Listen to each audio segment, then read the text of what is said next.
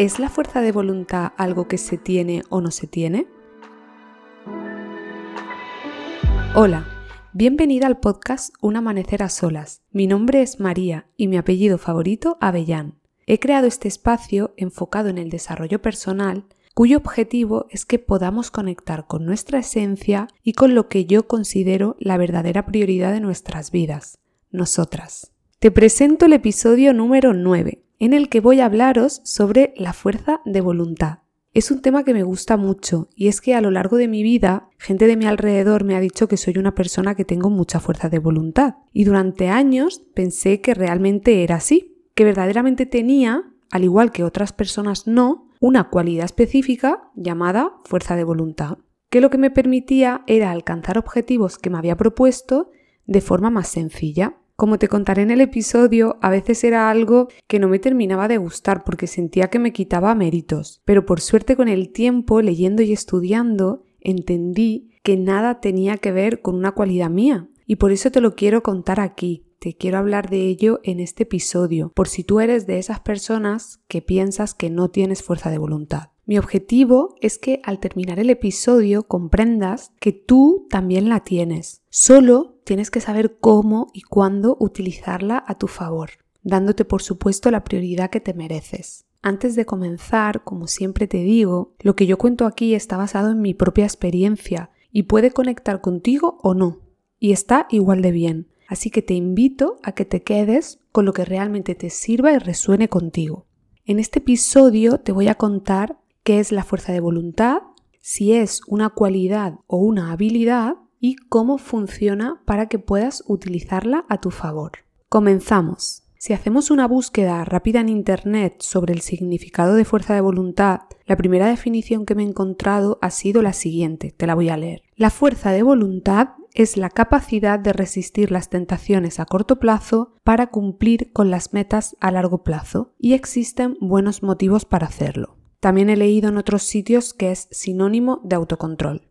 Fíjate que ninguna de esas definiciones habla de cualidad. Sin embargo, seguimos utilizando la fuerza de voluntad como si realmente lo fuera. Es decir, asumimos que hay personas que tienen fuerza de voluntad y otras personas que no la tienen. Y te diré que no es tan descabellado porque investigando he descubierto que parece ser que antiguamente, incluso en la psicología, se pensaba que la fuerza de voluntad era una variable de la personalidad de cada individuo. Pero la psicología actual ha demostrado científicamente que eso es totalmente incorrecto.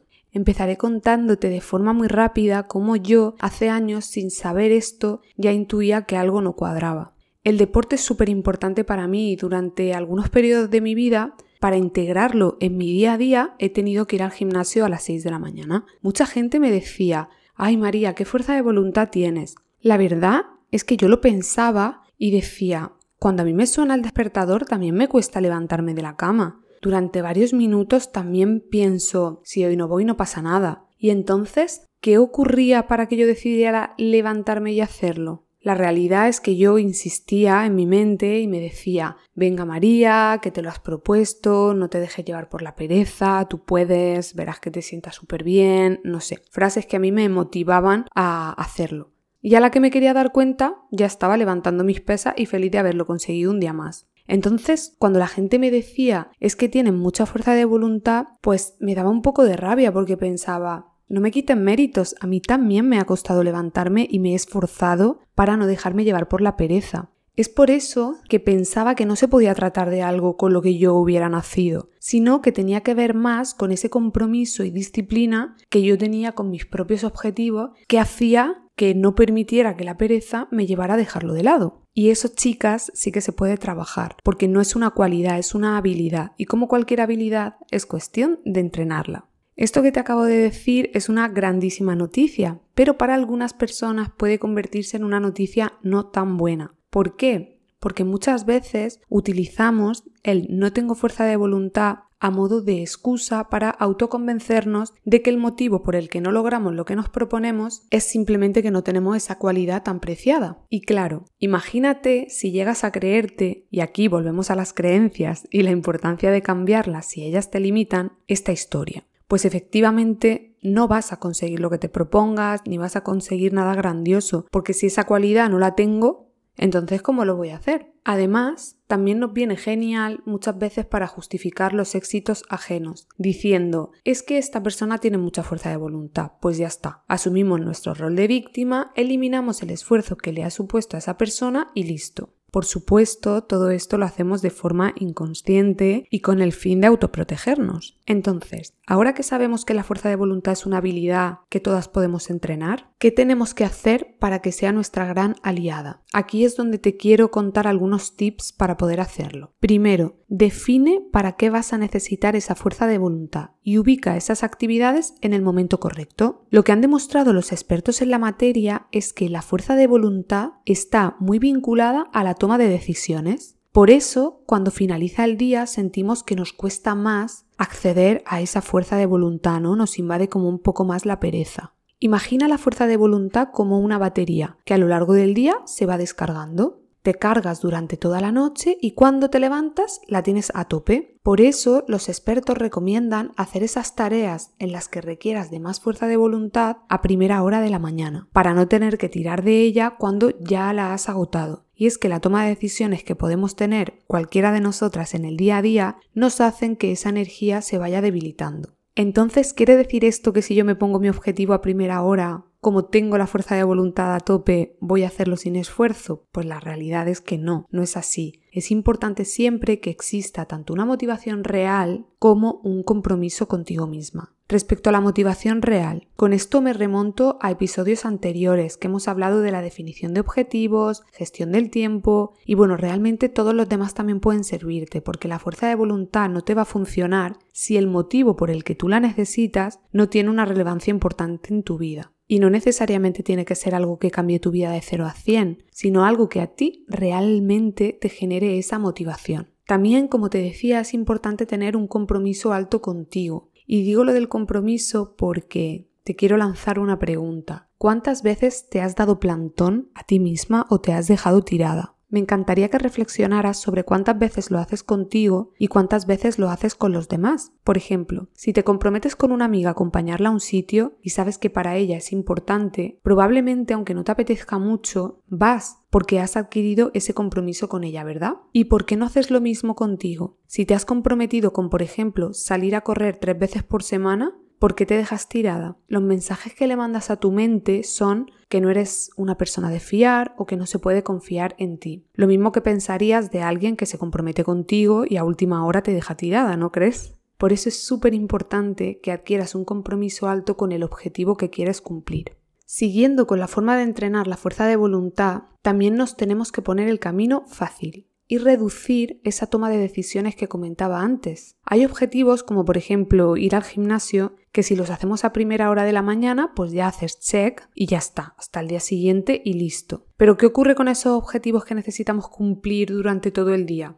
Por ejemplo, dejar de fumar o no comer ultraprocesados. Aquí estarás de acuerdo conmigo que necesitaremos tener bien administrada esa batería durante el día para que no se nos acabe gastando. Te voy a poner un ejemplo sobre esto. Imagínate que yo decido dejar de comer dulce entre semana. Sin embargo, cada vez que abro mi frigorífico tengo algo dulce a la vista que me tienta. Lo abro una vez y decido no comerlo. Lo abro otra vez y decido no comerlo. Y así durante varias horas, cada vez que voy a beber agua o me acerco a la cocina, mi mente tiene que decidir que no me comeré ese dulce. Esta toma de decisiones continua, sumadas a las tomas de decisiones que tenemos de por sí en cualquiera de nuestro día a día, hace que mi batería se vaya gastando de forma totalmente innecesaria y por lo tanto aumento las probabilidades de que finalmente acabe comiéndome ese dulce. Lo mejor es reducir la toma de decisiones en el día y, por ejemplo, en el caso que te he puesto, no tener dulce en mi casa. Otra técnica para poner en práctica es lo que se llama intención de implementación,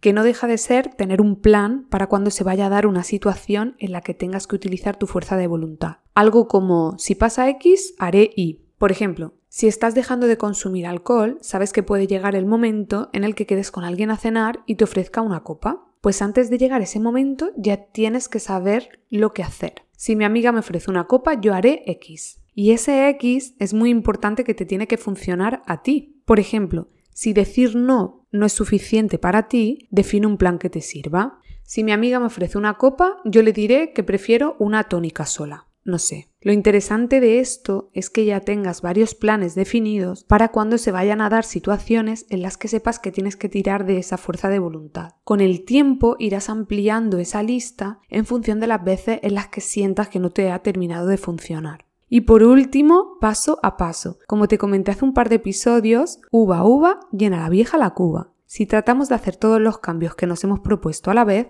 va a ser súper complicado conseguirlo, ya que la fuerza de voluntad difícilmente llegará a todos. Piensa de forma inteligente, enfócate en un objetivo, utiliza tu fuerza de voluntad de forma eficiente, ten tu estrategia bien clara y cuando ya lo hayas conseguido, a por lo siguiente.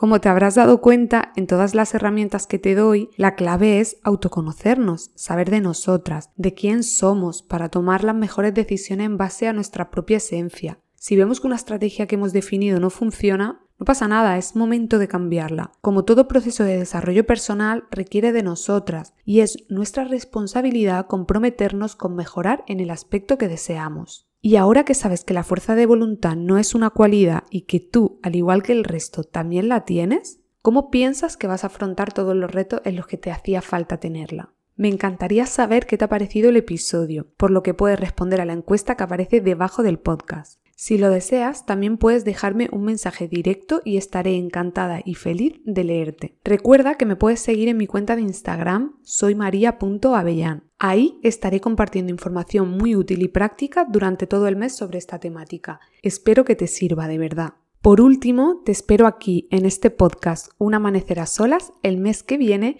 con otro tema sobre desarrollo personal. Te mando un abrazo enorme y te deseo que tengas un día precioso. Te lo mereces.